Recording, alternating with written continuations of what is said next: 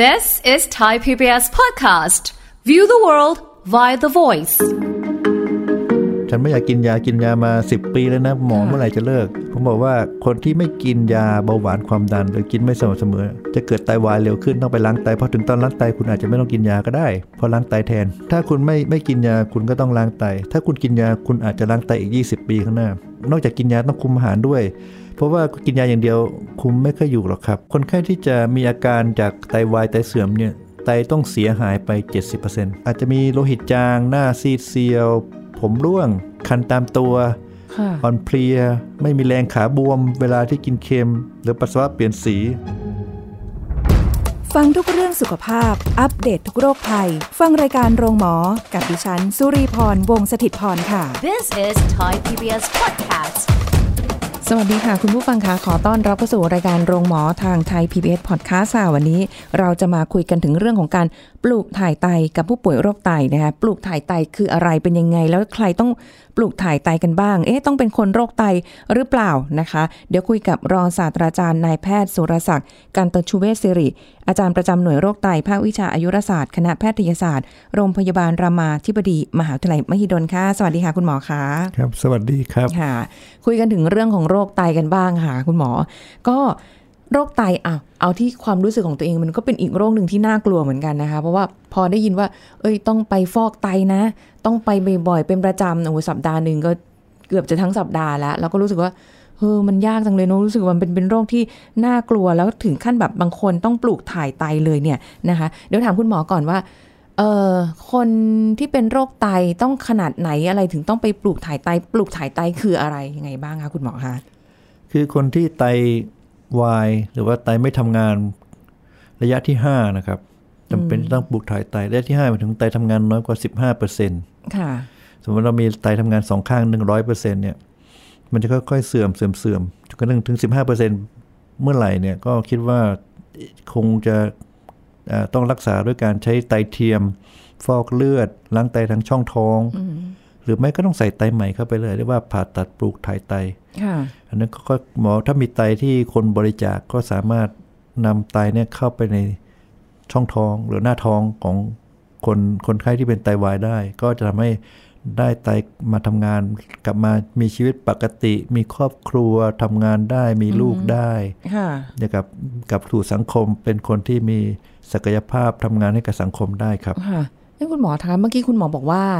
เกิดจากความเสื่อมจนเหลือ 15%นั่นหมายความว่า มันเป็นไปโดยธรรมชาติ ก็คือต้องอายุเยอะๆอย่างเงี้ยหรือเปล่าคะคือความเสื่อมปกติไตเนี่ยเรามีมีเขาเรียกว่าเป็นอะไร คนเรามีไตข้างเดียวเนี่ย ก็จะไตทำงานค่อยๆ น้อยลงจนกระทั่งสามารถใช้งานได้ถึงอายุ 80 90 ได้ค่ะในคนที่ไตแข็งแรงสมบูรณ์ แต่ที่ที่เสื่อมเร็วกว่าปกติเพราะมันมีมีโรคภัยไข้เจ็บอยู่ ค่ะ เช่นเป็นโรคความดันโลหิตสูง ไม่ได้รับการรักษา แล้วค่ะความดันเนี่ยมันทำให้ไตเร่งให้ไตทำงานหนัก แล้วก็ทำลายเนื้อเยื่อไตอย่างถาวรนะก็เรียกว่าไตค่อยๆเสื่อมทีละน้อยจากความดันโลหิตสูงที่มันเป็นมากอ๋อหรือแต่ความดันโลหิตสูงนั่นคือจากความเค็ม หรือเป็นจากเบาหวานเพราะก็เกิดจากความหวานค่ะเบาหวานมันก็เป็นน้ำตาลเนี่ยมันมันเพราะมันสูงมากๆเนี่ยมันจะทำให้เส้นเลือดที่ไตมันเสื่อม เกิดเกิดเรียกว่าเบาหวานลงไตโอ้ยเพราะฉะนั้นสาเหตุที่ทำให้เกิดโรคไตก็คือเบาหวานความดันเกิดจากการกินอาหารที่หวานและเค็มอืมที่แล้วสะก็สมมาเรื่อยๆใช่อะสองสองนี้เป็นปัจจัยที่ทำให้เกิดไตวายเนี่ยแปดสิบเปอร์เซ็นของคนที่ฟอกไตอยู่ปัจจุบันแปดสิบเปอร์เซ็นคุณหมอใช่เยอะนะแปดสิบเปอร์เซ็นเนี่ยเกินจากสี่สิบเปอร์เซ็นจากเบาหวานสี่สิบเปอร์เซ็นจากความดันโลหิตสูง กินหวานมากไปค่ะกินเค็มมากไป แล้วบางคนเป็นทั้งเบาหวานเป็นทั้ง ใช่ไตเป็นทั้งสองด้วะอย่างบางคนเป็นทั้งสองอย่างควมดันอะอืมใช่เพราะฉะนั้นก็ต้องระวัง เพราะฉะนั้นเราเราก็บอกว่า ถ้าคนปกติไม่มีเบาหวานไม่มีความดันโอกาสคุณเป็นโรคไตน้อยมาก อุ้ยฟังคุณหมอแบบนี้เลิกหวานเลิกเค็มกินจืดเถอะก็ไม่เอาอะก็กลัวป้องเลยอะป้องกันไว้ก่อนดีกว่านะครับ ผมคนไข้ผมก็เมื่อไหร่ว่าจะเลิกล้างไต หรือว่าเลิกกินยาค่ะผมบอกว่าถ้าเกิดคุณ คุณเลิกกินยาคุณ คุณก็ต้องล้างไตเร็วขึ้น คนไข้คนไข้ ที่เป็นเบาหวานความดันเนี่ยเขาบอกเขาฉันไม่อยากกินยากินยามาสิบปีแล้วนะหมอค่ะเมื่อไหร่จะเลิก ผมบอกว่าคนที่ไม่กินยาเบาหวานความดัน หรือกินไม่สม่ำเสมอ จะเกิดไตวายเร็วขึ้นต้องไปล้างไตพอถึงตอนล้างไตคุณอาจจะไม่ต้องกินยาก็ได้เพอล้างไตแทนวายคุณหมอไม่ได้ขู่คนไข้ใช่ไหมอะคะพูดจริงพูดจริงหมายถึงว่าถ้าเกิด ถ้าคุณไม่ไม่กินยาคุณก็ต้องล้างไต ถ้าคุณกินยาคุณอาจจะล้างไตอีก 20 ปีข้างหน้า คนที่เป็นเบาหวานความดันนะอ่าถ้ากินยาสม่ำเสมอ ไตมันเสื่อมไปตามอายุอะนะค่ะรวมทั้งเบาหวานความดันอาจจะคุมได้ไม่ค่อยเต็มที่นัก ก็อาจจะเกิดไตวายใน 20 ปีข้างหน้า แต่ถ้าคุณไม่กินเลยเนี่ยเบาหวานความดันคุณจะสูงมาก แล้วคุณจะไตวายใน 5 ปีเอาเลือกเอาอธิบายให้ฟังอธิบายให้ค่ะฟังเขาถึงจะกินยาไง แล้วก็ต้องนอกจากกินยาต้องคุมอาหารด้วย เพราะว่ากินยาอย่างเดียวคุมไม่ค่อยอยู่หรอกครับ เพราะว่ายามันถ้าไปต้านกับคุณกินน้ำหวานเข้าไปสองแก้วเนี่ยคุณกินยาไงคุมน้ำตาลไม่ไม่อยู่อืมครับเพราะฉะนั้นก็ต้องต้องคุมอาหารด้วยกินยาด้วย ให้มันสมดุลกันแล้วก็ให้พอเหมาะถ้ากินอาหารดีก็กินยาน้อยค่ะกินอาหารไม่ดีกินน้ำหวานเยอะๆก็ต้องกินยาเยอะ กินเค็มมากก็ต้องกินยาเยอะเข้าไปเข้าไปต่อต้านกันเดี๋ยวเข้าไปไปไปไปต้านกันเกิดเอ่อค่ะเพื่อให้เกิดความสมดุลอืมนะครับ เพราะฉะนั้นก็บอกว่าถ้าไม่เป็นไม่ถามว่า ไม่เป็นจะดีกว่าครับ จริง ฟังคุณหมอแล้วแบบกลัวเลย เพราะว่ายังอยากใช้ชีวิตแบบ balance ได้อยู่ไม่ใช่ว่าไปกินยาด้วยแล้วอาหารก็ต้องควบคุมอีกต่างหากสู้แบบว่าเราแข็งแรงไปเลย น่าจะดีกับสุขภาพจิตเราด้วย ไม่ต้องกินยาตลอด แต่บางทีก็เชื่อว่าอาจจะมีคนไข้ดื้อบ้างใช่ไหมคะคุณหมอที่แบบว่า เอ้ยกินไปคุณหมอไม่รู้หรอกแต่จริงๆ คุณหมอรู้ใช่ไหมคะตรวจแล้วก็รู้อ๋อรู้ครับ เจาะน้ำตาลเจาะน้ำตาลในเลือดก็รู้แล้วครับ น้ำตาลมันไม่ลงอะก็ยังยังแต่ว่าแต่ว่าอาจจะกินยาไม่สม่ำไม่สม่ำเสมอหรือแอบไปกินหวานอ่าอ่าอันที่ก็เป็นไปได้ แล้วก็ค่ะถ้าถ้าความดันโลหิตสูงไม่ลงกินยาไม่ลงก็คุณต้องไปกินเค็มแน่เลยอืมหรือว่าคุณแอบแอบไปกินเอ่อสุไปดื่มสุราค่ะ แอลกอฮอล์ในความกินแล้วเลือดสูบฉีดความดันขึ้นอ่าหรือบางคนก็ติดนะก็อย่างน้อยต้องกินเป๊กหนึ่งอะไรเงี้ย ผมว่าก็กินเป๊กหนึ่งก็ต้องกินยาเข้าไปเข้าไปแก้นะค่ะถ้าคุณกินยาเป๊กหนึ่งก็กินเหล้ากินเหล้าเป๊กหนึ่งเป๊กก่อนนอน คุณก็กินยาหนึ่งเม็ดก่อนนอน เพื่อไปเพื่อเพื่อไปกันกันไว้ไปดักกันไว้ค่ะเหมือนแต่มันมันไม่ มันไม่ได้เป็น balance แบบธรรมชาตินะคะอ่าเพราะมันไม่ต้อง balance มันกินยา มันเป็นการรักษา ใช่ แต่ถ้าคุณใช่ไม่กินเป๊กหนึ่งคุณอาจจะไม่ต้องกินยาก็ได้ เลือกเอาฟังแล้วก็เลือกเอา ไม่รู้จะพูดยังไงเหมือนกันนะนี่คุณหมอไม่ได้มาขู่นะแต่คุณหมอพูดเรื่องจริง เจอคนไข้แบบนี้จริง ๆนะคะ เพราะว่าเคยมีเหมือนกันค่ะที่แบบพี่ๆที่รู้จักอะค่ะเขาโอ้เวลาไปหาไปหาหมอไปโรงพยาบาลมานี่ช้อปปิ้งยากลับมานี่แบบถุงเบ้อร่อเลยอะแบบเห็นแล้วยังแบบ เฮ้ย นี่เขาให้ยามาฟรีหรือยังไง เอามาเยอะมากเลยนะคะ แล้วแต่เขาก็จะแบบชอบแบบ เฮ้ย กินไปเถอะหมอไม่รู้หรอกอะไรอย่างเงี้ยตลอดนะคะเนี่ยเอามาแซวๆกันนะคะ แต่ว่าเรื่องของการที่เรากินเค็มกินหวานแล้วมันนำมาซึ่งการเป็นโรคไตเนี่ยก็ไม่ใช่เรื่องสนุกนะคะ อย่างบางคนไม่รู้ว่าตัวเองเป็นโรคไตอะคุณหมอ ใช่ใช่ไหมคะ เพราะว่าคนไข้ที่จะมีอาการจากไตวายไตเสื่อมเนี่ย ไตต้องเสียหายไป 70%อืมคือไตหายไป 50%ยังไม่เป็นไรเลย ไม่รู้ไม่รู้ตัวนะเพราะค่ะว่าสมมติเราตัดไตให้ญาติเราไปเนี่ยค่ะไตเราหายไป 50%ถูกไหมอ่าครึ่งไม่มีอาการคนไข้สบายดี แล้วก็ไปเจาะเลือดก็ปกติไม่รู้ตัวนะค่ะพอไตค่อย ๆทำงานลดลงเหลือ 30%เริ่มมีอาการแล้ว อาการยังไงคะคุณหมอคะเริ่มอาจจะมีโลหิตจางหน้าซีดเซียว ผมร่วงอุ้ยคันตามตัวค่ะอ่อนเพลีย ไม่มีแรงขาบวม เวลาที่กินเค็มอืมครับ หรือปัสสาวะเปลี่ยนเปลี่ยนสี ปัสสาวะฟองผิดปกติค่ะมีฟองมาก อันนั้นก็จะเป็นอาการเตือนของคนไข้ที่เป็นโรคไตครับอ๋อแล้วเราแบบว่าถ้าสมมติว่าอะมันมีอยู่ห้าสิบเปอร์เซ็นหรืออะไรเงี้ยแล้วมันมีเริ่มมีอาการออกเงี้ยแต่เราลดเค็มนู่นนี่นั่นไป มันจะช่วยทำให้ไตเรามันแบบดีขึ้นได้ไหมคะ โดยที่เรายังไม่ถึงขั้นต้องไปหาหมอ ถ้าดูแลตัวเองดีๆนะคุมความดันดีๆ แล้วก็งดอาหารหวานลดอาหารเค็มนะครับ ออกกำลังกายให้สม่ำเสมอ อย่าให้น้ำหนักเกินนะค่ะบางคนไตดีขึ้นได้เล็กน้อยวายมันดีเล็กขึ้นน้อยเหรอก็ขึ้นอยู่กับสาเหตุถ้าเป็นถ้าเป็นสาเหตุที่เพิ่งเป็นใหม่ๆนะ เช่น ไตทำงานจาก 90%เหลือ 70%เนี่ยอันนี้อาจจะขึ้นไปได้เยอะหน่อยค่ะ80 อะไรเงี้ยได้ แต่แต่ถ้าเป็นเยอะๆแล้วส่วนใหญ่แค่ชะลอสมมติโดยเฉพาะที่ไตทำงานน้อยกว่า 30%แล้วเนี่ย ส่วนใหญ่แค่ชะลอไม่ให้ไตเสื่อมมันจะไม่ค่อยดีขึ้น อืมถ้าอย่างนี้ก็ต้องปลูกถ่ายไต ถ้าสมมติว่าใช่จะถ้าเป็นแบบนั้นก็ต้องปลูกถ่ายไตเลย คราวนี้ว่าพอระยะต้นๆเนี่ยเริ่มเป็นระระระยะต้นเนี่ยไปหาแพทย์ดีกว่า แล้วก็รีบกินยาที่ถูกต้องนะ แล้วก็คุมอาหารนะ อันนั้นก็จะช่วยไม่ให้เกิดไตวาย แต่ถ้าเกิดคุณใจเย็นบอกโอ๊ยไม่เป็นไรหรอกไม่มีอาการอืมยังยังใช้ชีวิตเหมือนเดิมค่ะพอไตทำงานถึง30%บอกว่าจะให้หมอช่วยมันยากแล้วครับ ต้องรอเปลี่ยนไตแล้วครับ โอ้โห แล้วคิวรอเปลี่ยนปลูกถ่ายไตไม่ใช่เยอะแป๊บครับเดียวนะทั่วประเทศนานก็ปีหนึ่งก็จะมีคนรอประมาณ6,000กว่าคน6,000กว่าคน แต่เรามีไตบริจาคปีหนึ่งแค่600ว้ายได้สัดสิบส่วนได้10%ไม่พอ น้อยมากอะอ่าน้อยมาก คือถ้าคนบริจาคมากขึ้นอาจจะดีขึ้นค่ะโดยเฉพาะคนที่เสียชีวิตขณะที่บนถนนเนี่ยเจอบ่อย การ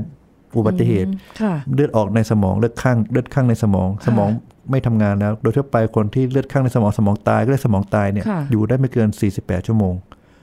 อ๋อก็คือต่อไปหัวใจจะหยุดเต้นค่ะอวัยวะหยุดทำงาน เพราะฉะนั้นคนคือคนคนไข้เสียชีวิตร้อยเปอร์เซ็นต์คราวนี้ถ้าเกิดญาติยินยอมให้บริจาคก็จะไปต่อชีวิตคนอื่นได้ คนที่รอหัวใจ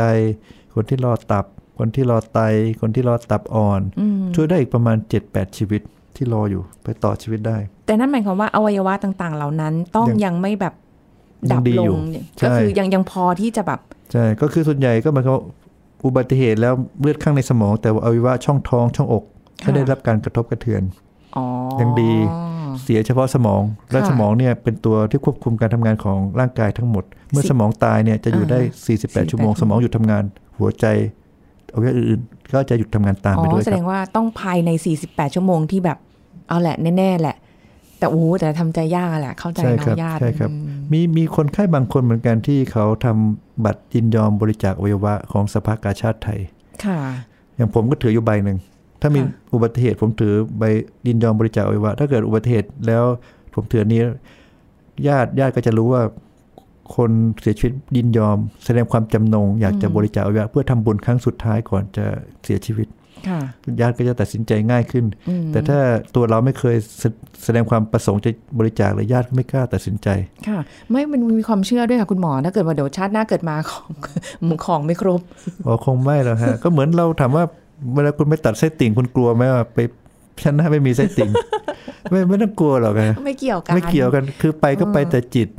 ร่างกายก็ถมถมไปฝังไปแล้วก็ไปเข้าร่างกายใหม่ค่ะไม่เกี่ยวข้องกันนะครับ ก็สู้ว่าเราเอาไปต่อชีวิตคนอื่นได้ทำบุญถ้าคในรั้งกสุรดณีท้ายทำบุญครั้งใหญ่เลยนะครับ ต่อค่ะชีวิต 7-8 ชีวิตเนี่ยที่เขารออยู่ในห้องไอซียูเนี่ยเขาก็กลับมาเป็นคนใหม่ ให้ค่ะครอบครัว มีความสุขกับครอบครัวทำงานในสังคมอืมนะคะ ก็อันนี้เป็นเป็นแนวทางนะคะ แต่ว่าคุณหมอคะอื้อหือการปลูกถ่ายอวัยวะเนี่ย มันก็ไม่ใช่เรื่องง่ายนะคะ แล้วก็มันก็รู้สึกว่ามันเป็นเรื่องที่น่ากังวลอยู่เหมือนกัน เพราะว่าการปลูกถ่ายไต เมื่อกี้คุณหมอบอกว่าอะไปเอาจากใคร มันจากใครก็ได้ด้วยเหรอคะ อ๋อ คืออย่างเงี้ย คือเวลาที่มีคนบริจาคคนหนึ่งเขาจะชื่อเนี่ยเขาจะไปเทียบกับคนที่รออยู่ในบัญชีรายชื่อที่ศูนย์รับบริจาคอวัยวะสภากาชาติไทย เขาจะดูชนิดของเนื้อเยื่อพวกนี้ก็เจาะเลือดเขาดูแล้วเขารู้แล้วเนื้อเยื่อเป็นชนิด หนึ่งสองสามสี่ถึงร้อยเนี่ยเขารู้แล้วแล้วก็จะไปแมทช์หรือว่าเปรียบเทียบกันอันไหนเนื้อเยื่อใกล้เคียงที่สุดค่ะคนนั้นก็จะได้ไตไปอ๋อก็ดูว่าเนื้อเยื่อต้องตรงกันมากที่สุด ก็จะทำให้โอกาสที่จะรับไตมันจะสูงขึ้นค่ะเพราะฉะนั้นก็เป็นเป็นการที่การจัดสรรอย่างยุติธรรมค่ะโดยโดยขึ้นอยู่กับโชคชะตาว้ายหกพันคนค่ะคุณหมอรออยู่ซึ่งหกพันคนจะได้หกร้อยคนหกร้อยคน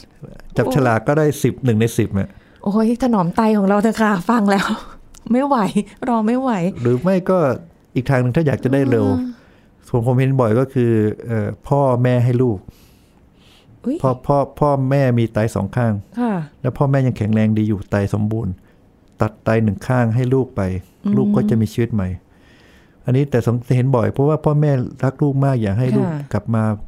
เขาใช้ชีวิตต่อไปยาวๆต่อชีวิตใหม่ก็พ่อยอมเสียไตหนึ่งข้างอืมเป็นความรักที่บริสุทธิ์ค่ะอย่างนี้เขาทำได้เลยค่ะอ๋อมาเพราะว่ายังไงก็คือแบบอ่าเขาเรียกยีนในร่างกายยีนใกล้เคียงของกันพ่อกับแม่อยู่ใช่แล้วใช่ไหมคะ ใช่ครับ แล้วก็ถ้าพ่อก็ต้องดูแลตัวเองหน่อยค่ะ ดูแลเรื่องอาหารการกิน ดูแลเรื่องการเอ่อไม่ไม่ไม่ดื่มสุราไม่สูบบุหรี่อืมออกกำลังกายสม่ำเสมอลดน้ำอย่าให้น้ำหนักเกินค่ะคนนี้ก็จะมีชีวิตเหมือนคนปกติคนที่มีไตเดียวนะค่ะแล้วก็จะมีชีวิตยืนยาว 80-90 เหมือนคนปกติอ๋อข้างเดียวเขาก็ทำงานของเขาได้ ใช่ใช่ครับ ผมมีคนไข้หลายคนเลย พ่อแม่ให้ลูกหรือแม้กระทั่งพี่ให้น้องค่ะมีมีบางคู่จริงๆเป็นสามีให้ภรรยา อือหืออันนี้ก็ให้ได้ตามกฎหมายถ้าแต่งงานกันแล้วรักกันอย่างบริสุทธิ์แล้วก็จดทะเบียนกัน ค่ะ อันนี้ก็ให้ไตได้ให้ไตกันได้ อ้าวแต่เขาเป็นคนละครอบครัวกัใช่นมา ใช่คนละครอบครัวแต่เนื้อเยื่อมันไม่ไม่ตรงกันก็จริง แต่ตอนนี้ปัจจุบันยาการรักษาการป้องกันการสลัดไตหรือว่าต่อต้านไตเนี่ยค่ะมันดีขึ้นมากอ๋อโอแต่กาสที่จะรับไตได้ประมาณ 90-95%เปอร์เซ็นต์แต่ก็ต้องดูองค์ประกอบด้วยว่าอะอันนี้คือคู่สามีภรรยาจริง ๆ เออไม่เดี๋ยวไม่งั้นจะมีเขากลัวเรื่องซื้อขายไตใช่ไหมอ่าใช่ฮะใช่ฮะก็ต้องมีใบจดทะเบียนสมรส หรือมีลูกด้วยกัน หรือว่ามีพยานคนนี้อยู่ด้วยกันมามากกว่า 3 ปี 5 ปี ไม่ใช่เพิ่งมาแต่งงานกันวันนี้จะมาขอไปบริจาคไตครับค่ะอือฮึอ๋อก็ก็มีเงื่อนไขอยู่นะ ไม่ได้มีบอเงื่กอนว่าไขเดี๋ยวจะบอกว่าอ้าวแล้วทีเอ่อคนที่อุบัติเหตุคนอื่นมานี่ทำไมให้ไม่ได้อะที่ทำไมสามีภรรยาคนละครอบครัวทำไมอันนี้ให้ได้ มันก็ต้องอาจจะต้องดูหลายๆอย่างเพราะมันต้องดูว่า เออความเข้ากันของเนื้อเยื่อหรืออะไรเงี้ยนะคะ ในช่วงของการรักษา คุณหมอแล้วเวลาปลูกถ่ายไตเนี่ย คนที่เขาแบบไตเสื่อมเอาไป ก็ต้องเอาออกไปทั้งก้อนไตเลยเหรอคะผ่าคือไปเลคือยคนคนคนรับไตคนที่เป็นไตวายนะอืมผู้ป่วยนะไตเก่าไม่ต้องทำอะไร ใส่ไตใหม่เข้าไปเลยครับ เป็นไตที่สามเลยอะมีสามไตเลยเหรอใช่คะใช่แล้วมันเพราะไม่ไปทับกันหรอเอาไม่เราใส่ปบีใส่ยดอีกที่หนึ่งไปใส่ด้านหน้าปกติไตอยู่ด้านหลัง ไตที่สามใส่ใส่ด้านหน้าของท้องท้องอ๋อเปลี่ยนเปลี่ยนที่เปลี่ยนเปลี่ยนตำแหน่งครับ แต่ว่าอ๋อไตยังทำงานได้ดีร้อยเปอร์เซ็นต์เหมือนเดิมหูยสุดยอดอะทีนี้ก็เป็นวิวัฒนาการการรักษาใหม่ อยากจะเข้าไปดูไม่ต้องไม่ต้องขนาดนั้น เพราะว่าคืออันของธรรมชาติที่ให้มามันอยู่ด้านหลัง ด้านหลังเฮ้ยแล้วมันจะเชื่อมต่อเส้นเลือดเนื้อเยื่ออะไรยังไงอะคะคุณหมอหูยสุดยอดมากเลอ๋ยออะเขาก็ต่อต่อ เส้นเลือดที่บริบริเวณด้านหลังเหมือนกันแต่ว่าเอาไตมาไว้ด้านหน้านะครับค่ะเส้นเลือดย้ายย้ายไปต่อด้านแต่คือต้อด้างนหลังผ่าใกล้ๆบริเวณใกล้ๆขาเนี่ยค่ะ แต่ต้องผ่าต้องผ่านิดนึงเอาไปครับไว้ข้างในใช่ไม่ใช่ไม่ใช่มาไว้อยู่ข้างหน้าท้องนะไม่อ่าเออไม่ไม่ใช่ใช่ไม่ต้องไม่ใช่หอบไปแบบนั้นนะอ่าอยู่ข้างในอยู่เลในยในในท้องแล้วเขาเย็บปิดอ๋อแต่อยู่แล้วด้านหน้าเราต้องฟื้นฟูตัวเองอะไรอย่างคุณนี้ใหญ่นานประมาณไหสองสามอาทิตย์คนไข้กลับมาปกติเลยวิคุณหมอทำทำเดี๋ยวนี้วิทยาการเร็วมาก บางคนอาทิตย์หนึ่งถ้าไตดีมากๆนะกลับบ้านแล้ว นอนโรงพยาบาลอาทิตย์เดียวกลับไปก็พักฟื้นหน่อย แล้วก็ประมาณสักเดือนสองเดือนก็เริ่มพอจะทำงานเบาๆได้แล้วค่ะครับ แล้วไตเดิมที่มีอยู่นี่คือเรา ก็ไม่เป็นไรไตเขาหยุดทำงานไปก็ทิ้งไว้ไม่ไม่ไม่ไม่ไม่มีผลเสียอะไรครับไตเก่าทิ้งไว้ครับอืมมันก็คือมันไม่ได้ทำงานของมันไปเออืงมไม่แค่นั้ไม่นมีไม่ไม่ได้เกิดปฏิกิริยาอะไรทั้งสิ้นครับ ก็กลับมาใช้ชีวิตได้เหมือนเดิมแล้วโอ้ก็โห ก็มาสัจจันก็เหมือนคนปกติเลยบางคนเดินไปเดินมาเปลี่ยนไตเนี่ย ดูไม่ค่ะออกนะว่าเขาเป็นโรคไต ถ้าไม่บอกอะเนาะไม่บอกก็ไม่รู้เลยเฮ้ยคุณเป็นหมอคนมีครอบครัวด้วยมีลูกด้วย เอ้ยผมมีคนไข้คนหลายคนมีลูกด้วย หลังจากเปลี่ยนไต ฟังคุณหมอเหมือนแบบว่าทันทำสัญญกรรมผ่าตัดตาเสริมจมูกง่าย ๆ อย่างนั้นเลย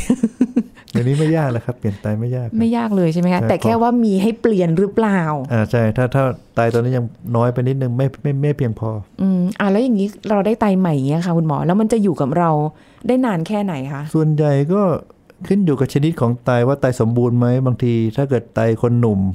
เราก็ไตสมบูรณ์อยู่ได้ 20 30 ปี แต่ถ้าไตคนอายุมากบางทีก็อยู่แค่10ถึง20 ปีอืมเพราะไตอายุมากมันเสื่อมแล้ว สมมติเราได้ไตคนอายุ6 65ค่ะอันเนี้ยจะใช้งานได้ 10ถึง20 ปีเท่านั้นเอง แต่ถ้าไตคนอายุ 25เนี่ยโอ้โหมันอยู่ 20 30 ปี ว่าไตเขายังดีมากไตยังสมบูรณ์มากระยะยาว ใช่ใช่ครับ ก็ขึ้นอยู่กับหลายปัจจัยด้วยค่ะ แต่ถ้าไตที่สามมาอยู่ในตัวเราแล้ว แต่เรายังใช้ชีวิตเหมือนเดิม แล้วก็ มันก็เสื่อมลงได้เหมือนกัน ใช่ฮะก็ถ้าเราไม่ดูแลตัวเองนะ ยังกินเค็มอยู่นะ แล้วก็ออกไม่ออกกำลังกายนะ กินเยอะทั้งหวานทั้งเค็มอ้วนนะค่ะไตที่ไตที่ใส่เข้าไปใหม่มันก็เสื่อมไปตามอืมอายุแล้วมันเสื่อมเร็วด้วยค่ะเสื่อมเร็วกว่าปกติครับโอ้โหแทนที่จะใช้ได้20ปีอาจจะได้แค่5ปี10ปีอืมมันก็ไม่มานั่งคุ้มรอต่อใหม่อีกก็รอไม่ไหวต่อแล้วเนาะรอไตที่สี่โอ้โห ยังไม่มีขนาดนั้นใช่ไหมคะ มีฮะมีเฮ้ยมีคนไข้เปลี่ยนไตรอบที่สอง เปลี่ยนไตมาเป็นเป็นมีสี่ไตคนหนึ่งเดินไปเดินมามีสี่ไตมีอยู่ฮะ ที่ที่โรงพยาบาลรามาก็มีหลายคนนะหลายคนด้วยอ่าทำได้ทำได้เอาอีกก้อนไปไว้ตรงไหนอยู่ด้าซ้ายอะตอนนี้ก็มาอยู่ด้านขวาโอ้โหก็เขาก็ยังยังแฮปปี้ดีอยู่ครับเหรอคะถ้าถ้าโชคดีก็ได้ไตนะครับเอ้ยแต่เขาโชคดีนะได้ไตไปสองอ่าคมีรั้งคนแล้วบางนะคนโชคดีเพราะเนื้อเยื่อเขาเขาตรงแล้วคนเสียชีวิตเนื้อเยื่อตรง ถึงแม้เนื้อเยื่อถ้าเนื้อเยื่อตรงแล้วก็เขาได้ไตมาแล้วก็ยังได้ไตอีกเป็นไตที่สี่ด้วยนะครับ โชคดีมากโอ้โหอะแล้วอย่างนี้คนที่ยังไม่ได้ไตอย่างนี้ทำยังไงอะคะคุณหมอก็ยังต้องแบบกินต้องรอยาไปด้วย ฟอกไต ไปเรื่อยๆ จนกว่าจะ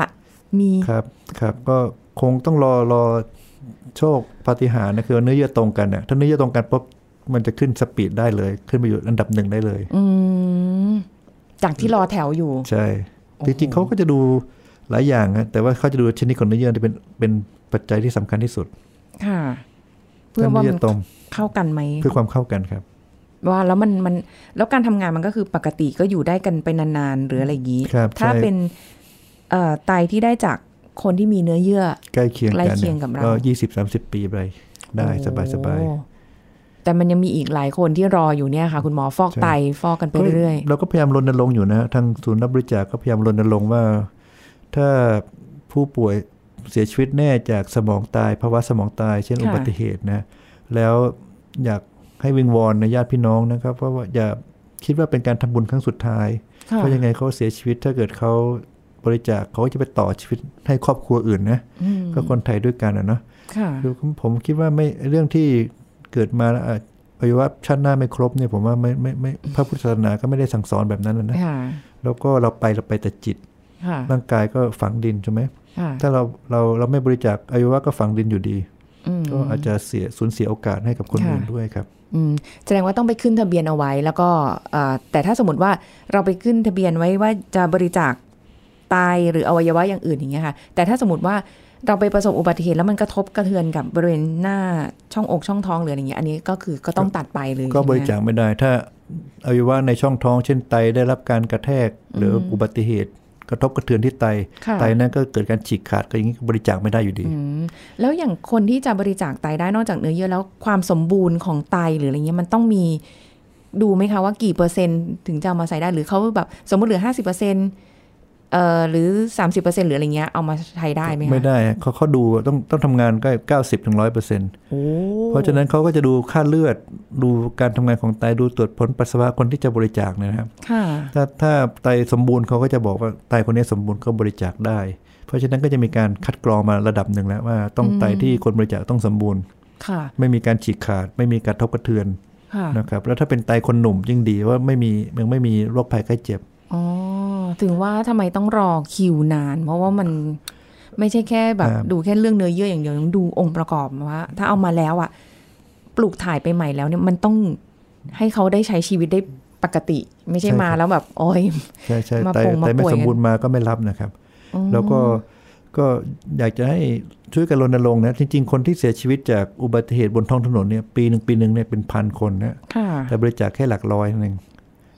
ไม่ถึง 10%ส่วนใหญ่ไม่ได้บริจาคค่ะบางทีอาจจะเป็นเพราะว่าไม่ได้แสดงความจำนงหรือว่าญาติไม่เข้าใจ ไม่ได้รับข่าวสารก็เลยค่ะไม่ได้บริจาคอืมครับแล้วถ้าเกิดสมมติไม่ได้ทำเรื่องเอาไว้อย่างเงี้ยค่ะ แต่ว่า เอ้ย เอามาเก็บไว้ใน เอามาเก็บรักษาเอาไว้หมายถึงว่าแบบเขาเขาไม่ได้บริจาคกันนะคะ แต่เราเห็นว่าเออเขาเป็นประสบอุบัติเหตุแต่ว่าไม่ได้กระทบกระเทือนกับอวัยวะภายในหน้าอกช่องท้องอะไรอย่างเงี้ย เราเอามาเก็บเอาไว้ เพื่อรอปลูกถ่ายไตให้คนอื่นไม่ได้เหรอคะได้ครับ ถ้าญาติยินยอม ต้องแต่ต้องก็ต้องคุยกับญาติใช่ไหมคะใช่ครับถ้าถ้าคำเพราะว่าเวลาที่ผู้ป่วยเสียชีวิตเนี่ย ตามกฎหมายแล้วร่างกายเป็นของญาติอืมร่างกายผู้เสียชีวิต ถ้าญาติยินยอมก็บริจาคได้เลยครับค่ะก็ก็เอ่อสามารถเอาอวัยวะออกได้เลย แต่ว่ามีเวลาแค่ 48 ชั่วโมง แต่ตอนตอนผ่าตัดออกนี่ญาติต้องเซ็นค่ะ จดหมายใบยินยอมบริจาคอวัยวะก่อน เพราะงั้นค่ะถ้าไม่ไม่เซ็นหมอจะผ่าตัดอวัยวะเอามาเก็บไม่ได้อ๋อแล้วอย่างนี้คนที่เขาเปลี่ยนถ่ายไปแล้วเรียบร้อยแล้ว เขาจะต้องดูแลตัวเองยังไงต่อไปอะคะคืออันที่หนึ่งก็คือก็กินยาสม่ำเสมอ เพราะว่าเราต้องกินยากดภูมิไว้เล็กน้อย เพราะว่าไตนี่ไม่ใช่ของเราตามธรรมชาติ ถ้าไม่กินยาเลยเนี่ยมันมันจะต้าน ต้านเกิดการอักเสบแล้วก็ไตหยุดทำงานค่ะต้องกินยากดภูมิ ก็กินตลอดชีวิต ต้องกินยา แต่ว่าระดับยาปริมาณยาจะค่อย ๆ น้อยลง เพราะว่าพอผ่านไปหลายๆปีเนี่ยมันจะเริ่มชินกับอวัยวะที่ใส่เข้าไปกันโอกาสจะต่อต้านมันจะน้อยลง ก็กินค่ะยาน้อยลง อันที่สองคือก็ดูแลสุขภาพ อย่าให้เจ็บป่วย อย่าให้ติดเชื้อค่ะเจอบ่อยคนติดเชื้อเนี่ยเพราะว่าบางทีไปเจอโควิดอ๋อออ่า ไปกินอาหารที่สุกสุดิบๆท้องเสียค่ะแล้วพวกนี้คนไข้กลุ่มนี้ภูมิต้านทานไม่ไม่ไม่เต็มร้อยอืมเพราะกินยากดภูมิอยู่โอกาสติดเชื้อรุนแรงได้เพราะฉะนั้นเราค่ะระมัดระวังเรื่องการติดเชื้อนะ กินอาหารสุกร้อนใหม่สะอาดค่ะทำใหม่ แล้วก็อยู่ในที่บริอากาศบริสุทธิ์ คุณอย่าไปเดินตลาดนัดโอ้โอ้โหคุณหมอคะไม่ไม่ใช่อย่าไปแค่งานตวัดลาดนั้นค่ะ PM เนี่ยอ่าใช่ใช่ก็ PM อันนั้นก็จะ2.5เป็นแหล่งของเชื้อโรคที่จะเข้าไปสู่ปอดเกิด หายใจทางเดินหายใจอักเสบปอดอักเสบอันนี้เราก็ค่ะระวัง แล้วก็ดูแลโรคเดิม เช่นเขาเป็นเบาหวานค่ะก็ต้องอย่ากินหวาน ถ้าเป็นความดันก็อย่ากินเค็ม ถ้าคุณกินหวานกินเค็มคุณโรคเก่าคุณจะกลับมาทำลายไตที่ใส่ค่ะเข้าไป มันก็จะเกิดไตวายเร็วขึ้น แทนที่อยู่ได้ 20 ปี อาจจะเหลือแค่5ปี 10 ปี เพราะวายกินเค็มมากไปอะไรอย่างเงี้ยนะครับ ค่ะ เอาคุณหมอได้เราได้เปลี่ยนปลูกถ่ายไตใหม่แล้วเนี่ยเอ่อ โรคที่เป็นอยู่มันไม่ได้หายไปด้วยเหรอคะ อย่างแบบเบาหวานความดันอะไรมันไม่หายไปเหรอคะไม่หายไม่หายไม่เกี่ยวกัน คือเบาหวานเบาหวานความดันเป็นทำให้เกิดโรคไตใช่ไหมค่ะแต่พอเราเปลี่ยนจะเปลี่ยนเฉพาะไตไอ้โรคเบาหวานมันไม่หาย โอ้ยเราไม่ได้เปลี่ยนโรคเบาหวานไม่ได้เปลี่ยนฮะเอส่วนอใหญ่เออเอออุ้ยแต่ก็วันนี้ก็ได้แบบแนวความรู้อะไรที่แบบว่า เออการปลูกถ่ายไตนี่มันมันมีวัฒนาการทางการแพทย์ดีขึ้นง่ายขึ้นไวขึ้น แล้วก็ทำให้กลับมาใช้ชีวิต แต่ก็ต้องดูแลตัวเองนะ แต่ในขณะเดียวกันที่ปัญหาคือการที่ไม่ได้มีเปลี่ยนถ่าย ไม่ไม่ได้มีไตมารออยู่ ให้สำหรับทุกๆคน ซึ่งเราก็ไม่รู้ว่า6,000คนเนี่ย จะเพิ่มขึ้นอีกไหมใช่ไหมคะคุณหมอ ครับก็ก็มีคนไข้โรคไตเป็นมากขึ้นทุกปีนะครับเราพยายามบอกว่าป้องกันไว้ดีกว่านะค่ะอย่ามารักษาเลยมาปลูกถ่ายไตกว่าจะได้ไตนะ คุณอย่าเป็นดีกว่าค่ะคุณกินอาหารดีวันนี้ดีกว่า บางคนบอกว่าโอ้ยกินวันนี้ไม่เป็นไรหรอก เดี๋ยวอีกสองปีข้างหน้าเกิดไตได้ทำยังไงตอนนั้นค่ะพอเป็นแล้วมันไม่หาย ก็ก็ก็ต้องมารอปลุกถ่ายไตวันนั้นก็ วันนี้กินอาหารเอ่อความสุขลงลดลดลงสักสิบเปอร์เซ็นยี่สิบเปอร์เซ็นไม่เป็นไรหรอกค่ะแล้วก็เดี๋ยวเดี๋ยวต่อไปมันจะชินพอเรากินอาหารที่จืดลงเนี่ยความอร่อยมันก็จะกลับมาเหมือนเดิม แต่ว่าโปรแกรมความอร่อยที่ความเค็มน้อยลงค่ะนะอืมวันนี้ได้ฟังคุณหมอแล้ว เราจะไม่กินหวานกินเค็มแล้วกลัว ไม่อยากจะมาต้องมานั่งแบบหาคุณหมอค่ะ เรามาเจอกันในรายการก็พอนะคะ คุณหมอค่ะ ไม่ต้องครับไม่ต้องไปเจอกันที่โรงพยาบาลอะไรแบบนี้นะคะ ก็ได้แนวทางวันนี้สำหรับคุณผู้ฟังแล้วนะคะจากคุณหมอสุรศักดิ์ด้วยนะคะเดี๋ยวถ้ามีอะไรที่น่าสนใจเกี่ยวกับเรื่องของเออเกี่ยวกับความดันโรคตรงโรคไตหรืออะไรเงี้ยคงจะได้เชิญคุณหมอมาร่วมพูดคุยในรายการกันอีกนะคะวันนี้ขอบคุณคุณหมอค่ะครับสวัสดีค่ะ สวัสดีครับ เอาละค่ะ คุณผู้ฟังคะหมดเวลาแล้วนะคะ เราจะกลับมาพบกันใหม่ครั้งหน้ากับรายการโรงหมอทางไทย PBS Podcast ค่ะ วันนี้ลาไปก่อนนะคะ สวัสดีค่ะ This is Thai PBS Podcast. ไม่ว่าจะอยู่ในสถานะโสดหรือมีแฟน ต่างก็มีข้อดีข้อเสีย มีข้อดีข้อเสียอย่างไร ผู้ช่วยศาสตราจารย์ดรจันวิพาดีดกสัมพันธ์ ผู้เชี่ยวชาญด้านความสัมพันธ์และครอบครัว มาเล่าให้ฟังครับข้อดีข้อเสียของการมีแฟนหรือการเป็นโสด เอาคนมีแฟนก่อนแล้วกันนะฮะ ข้อดีก็คือว่า การมีแฟนเนี่ยข้อสำคัญเลยก็คือทำให้ไม่เหงานะฮะเพราะบางทีครอบครัวหรือเพื่อนเนี่ยเขาก็ย้ายออกไปจากชีวิตเราแล้ว เพื่อนก็ไปมีครอบครัวแล้วอะไรเงี้ยนะคะค่ะเพราะฉะนั้นคนโสดส่วนใหญ่เนี่ยตัวที่เจ็บปวดที่สุดคือความเหงาโอ้ยเพราะฉะนั้นพอมีแฟนปั๊บเนี่ยมันไม่เหงา แล้วก็มีที่ปรึกษาไว้ใกล้ตัวนะคะ ที่จะพูดคุยเปิดเผยได้ทุกเรื่องนะคะ ระบายหรือปรึกษาปัญหาการเงินปัญหาการงานนะคะ ยามเจ็บป่วยก็มีคนมาเยี่ยมไข้ดูแลพาไปโรงพยาบาลอะไรต่างๆ เหล่านี้ แล้วก็ยังสามารถตอบสนองความต้องการทางเพศได้ด้วยนะคะเอ่อถ้าเราชอบหรือมีความต้องการมากน้อย พอๆกันมันก็ไม่เป็นปัญหาก็บานะลาคะนซ์ก็ไปอยู่กันได้รอด ถ้ามีคู่ที่ดีก็จะช่วยส่งเสริมกัน อันนี้เราเน้นคู่ที่ดีนะคะนะคะ เพราะว่าถ้าไม่ดีมันก็นำทุกข์มาให้ใช่ไหมใช่จะช่วยค่ะสนับสนุนทั้งการงานการเงินทำให้ชีวิตดีขึ้นช่วยเกื้อหนุนกันและกันนะคะแต่ถ้าไม่มีคู่ที่ไม่ดีนะก็ผลลัพธ์ก็ทางตรงกันข้ามนั่นแหละ ส่วนในฝ่ายของคนที่เป็นโสดก็คือ ใช้ชีวิตได้ตามใจอย่างเต็มที่เอ่อ ไม่ห่วงไม่ต้องสนใจใคร จะไปไหนก็ทำอะไรก็ไม่ต้องมานั่งขออนุญาตใครนะคะค่ะไม่ต้องอ่ามาไม่ต้องพะวแคร์ใครไม่ต้องง้อใครมีอิสระเต็มที่สนุกได้สุดเหวี่ยงเอางี้ละกัน แล้วก็เราใช้เงินที่ตัวเราหามาได้เต็มที่เลย ไม่ต้องแบ่งใคร ไม่ต้องหารสองไม่ต้องเผื่อใครไม่ต้องยแบกกินหรูใครอยู่สบายชอบของแพงเที่ยวเมืองนอกได้หมดนะคะอ่าฮะเพราะว่าไม่ต้องเผื่อที่จะคิดถึงใครเอางี้ละกันทำค่ะตามใจตัวเอง แต่ข้อเสียสุดๆเลยเนี่ยค่ะ ของคนที่เป็นโสดก็คือความเหงา เพราะฉะนั้นความเหงาเนี่ยบางทีมันเจ็บปวดรุนแรงนะนะแล้วมันก็เป็นอะไรที่สาหัสทีเดียว แต่ถ้าคนโสดนั้นรู้จักจัดการและบริหารความเหงาของตัวเองให้เป็น